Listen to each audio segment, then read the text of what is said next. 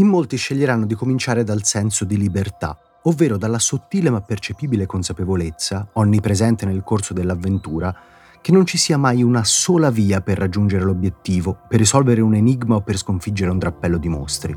Insomma, dall'idea che Tears of the Kingdom, ancor più di quanto non facesse Breath of the Wild, si appoggi su un sistema di regole da studiare e scardinare, da piegare al proprio volere, da usare senza limiti né impedimenti per lasciar correre la fantasia. Tears of the Kingdom è un inno alla creatività. Lo leggerete spesso nei titoli e nei testi delle recensioni e lo leggerete perché è vero è la dimostrazione di quanto sia monumentale l'estro di Aonuma e del suo team, ed è un invito costante a sperimentare soluzioni ardite, a lasciarsi meravigliare. Sarebbe giusto, in effetti, cominciare proprio da qui, da quel coraggio che serve per cambiare, per evolvere, per costruire un sequel che abbia almeno in parte un sapore nuovo. Un coraggio del genere serve all'industria del videogioco più di ogni altra cosa, ma spesso viene invece messo in secondo piano in nome di un conservatorismo più rassicurante. Eppure la bellezza di Tears of the Kingdom non sta soltanto in ciò che è nuovo, ma anzi nel suo equilibrio tra la rivoluzione e la continuità. Tears of the Kingdom è un seguito diretto di Breath of the Wild e io voglio cominciare da lì, da ciò che trovo, dopo un centinaio di ore di gioco, il cardine e il sostegno di un'esperienza indimenticabile, le terre di Hyrule.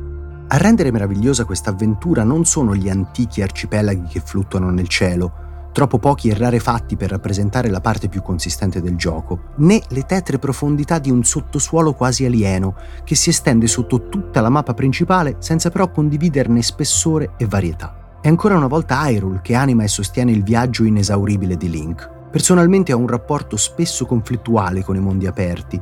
Trovo che renderli densi e interessanti sia un lavoro complesso e difficile. Hyrule mi ha lasciato completamente disarmato di fronte alla sua assortita ricchezza, a quella che voglio chiamare molteplicità. Anche in questo caso siamo di fronte a un gioco fatto di contrasti. Capita spesso di percepire un avvolgente senso di vuoto, di camminare per lunghi minuti senza incontrare un nemico, di trovarsi faccia a faccia con un muraglione da scalare in silenzio, con pazienza, con fatica.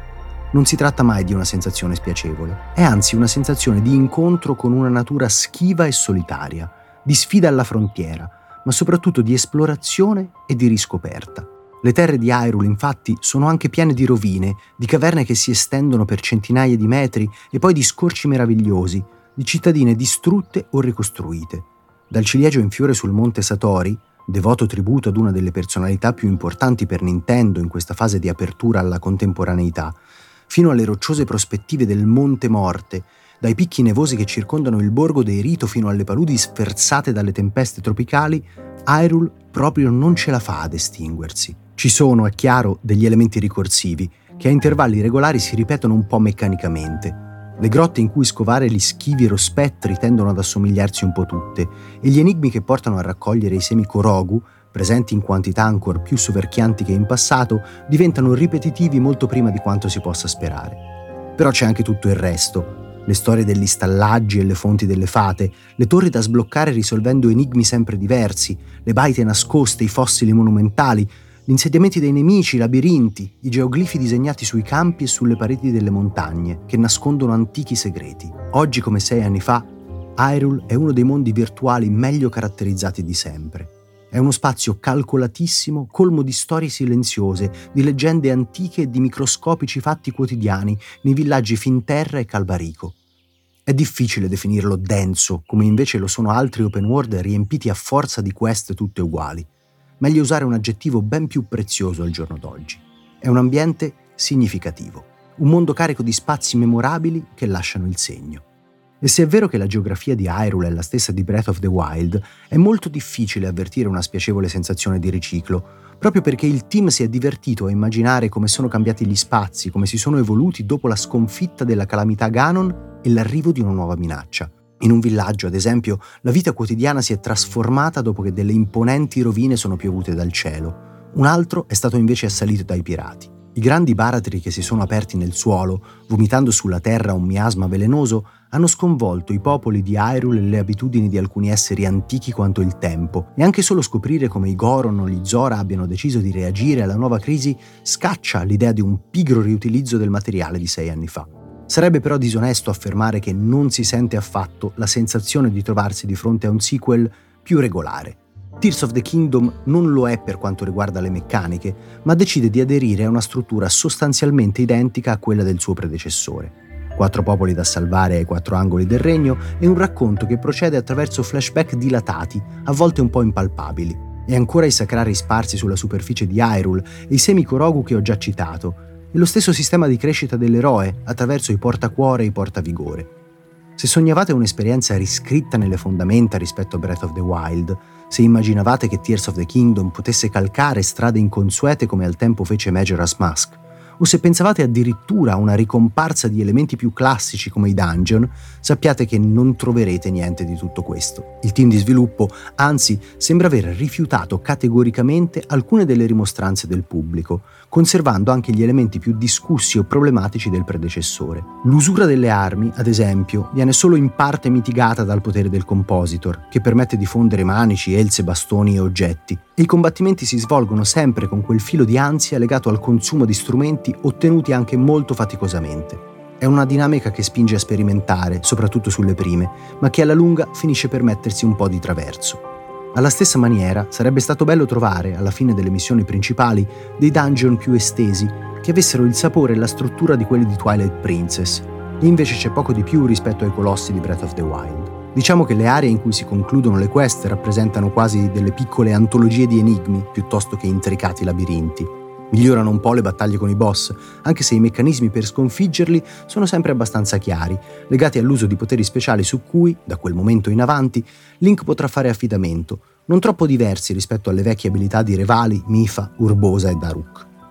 Mi duole ammettere che non tutti gli elementi che avrebbero dovuto differenziare poderosamente Tears of the Kingdom dal capitolo di sei anni fa hanno un impatto dirompente sugli equilibri del gioco. Come dicevo, le isole celesti, al di là di un paio di momenti legati alla trama principale, in cui si visitano strutture complesse e meravigliose, hanno quasi la funzione di sacrari sopra le nuvole, proponendo qualche puzzle ambientali o delle sfide di riflessi e ingegno. In fin dei conti non sono neppure moltissime. Gli spazi che funzionano meno sono però quelli sotterranei, la prima volta che mettiamo piede nel sottosuolo di Hyrule, veniamo colti da una sensazione di straniante meraviglia. Avvolti da un buio primordiale, ci accoglie una musica atipica, cacofonica ma con uno strano accordo alle sonorità epiche e solenni che invece dominano in superficie. La vegetazione contorta, sbiadita, deturpata dal miasma sembra formulare la promessa di un lugubre mondo tutto da scoprire, ma è un patto che si infrange rapidamente. Nel sottosuolo si procede lanciando semi luminosi per schiarirsi la via, alla ricerca di radici che hanno la funzione di grossi fari rivelatori. Le buie profondità della Terra sono però uniformi, più vuote del previsto, teatro di un'esplorazione meno partecipe. Per fortuna ospitano alcune missioni interessanti, della trama principale e non. È però vero che, sebbene nelle isole fluttuanti nella Hyrule sotterranea abbiano il rilievo sperato, tornare di tanto in tanto in cielo, proiettati dalle torri di osservazione, o nelle profondità della Terra, lanciandosi negli strapiombi che squarciano il terreno, basta diversificare un po' la progressione dell'avventura, variandone piacevolmente le tonalità.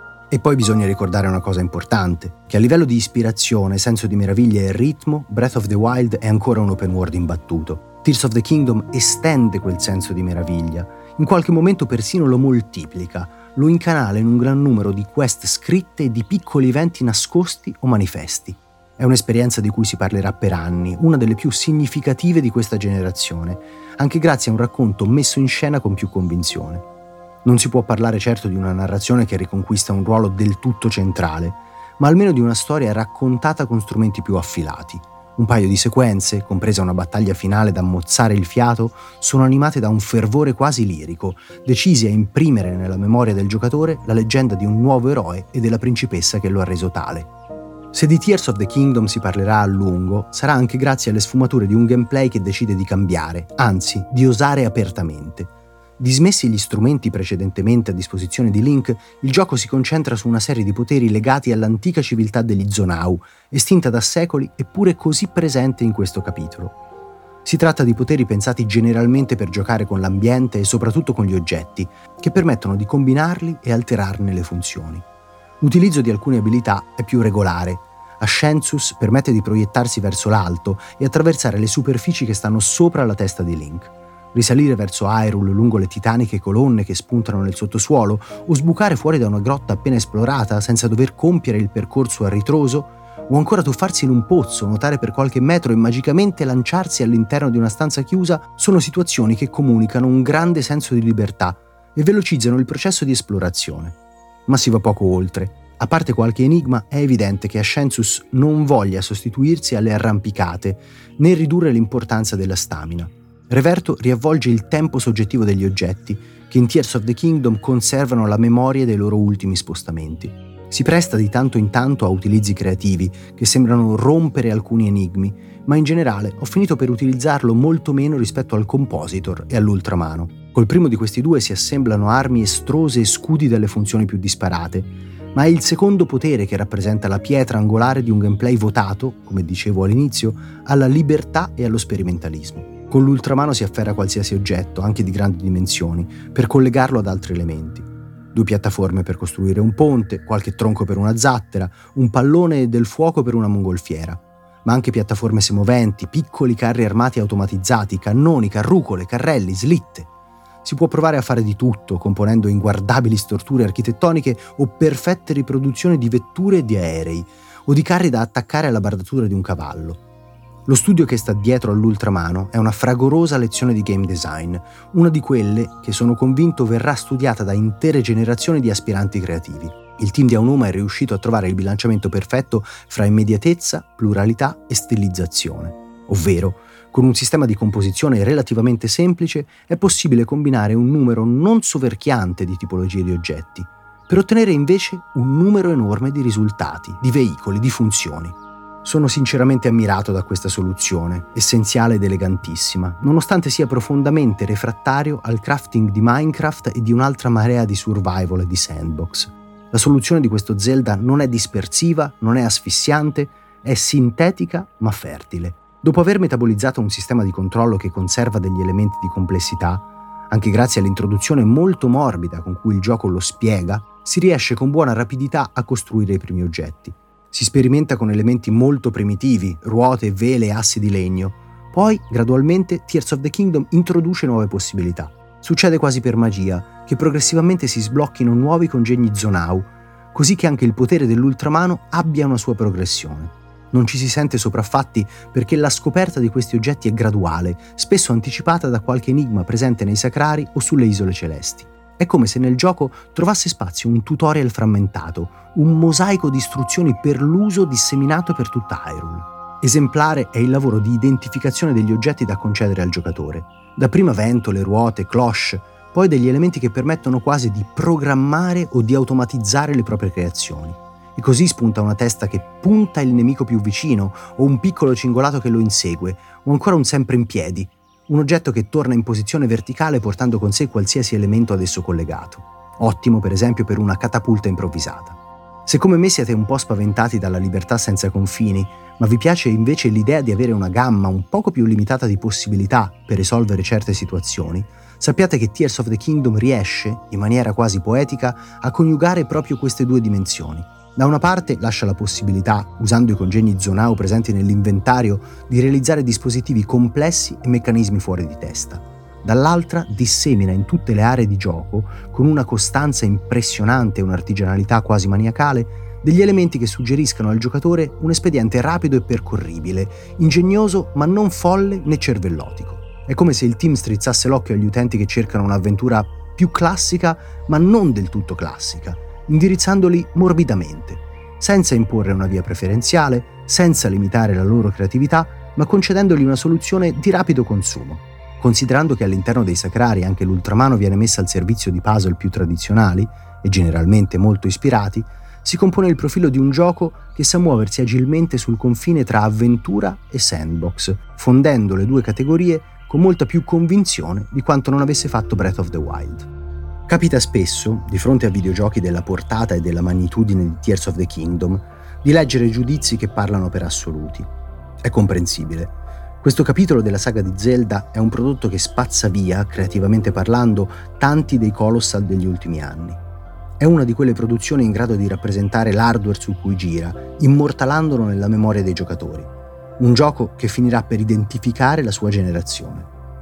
Non credo che sia un titolo perfetto, ammesso e non concesso che la perfezione si possa cogliere e digitalizzare, ma di sicuro è la perfetta formula per un seguito, per un videogioco cioè che non rinneghi le sue radici, evidenziando forti elementi di continuità con il predecessore, ma che al contempo cambi, osi dove più conta, evolva storie e meccaniche. Tears of the Kingdom e Breath of the Wild si parlano, si inseguono e si fiancheggiano, si incalzano e si completano. Un po' come facevano i due capitoli di Mario Galaxy, complementari e diversi, affini e distinti. Non è un caso che l'emblema di Tears of the Kingdom sia un uroboro, il serpente circolare che si morde la coda e che nel logo incornicia il titolo e la spada dell'eroe, allo stesso tempo nuova e distrutta. C'è una ragione legata al racconto se quel serpente sta lì, ma credo che sia importante pensare anche a quello che l'uroboro simboleggia ovvero l'unità, la totalità, l'eterno ritorno, l'immortalità.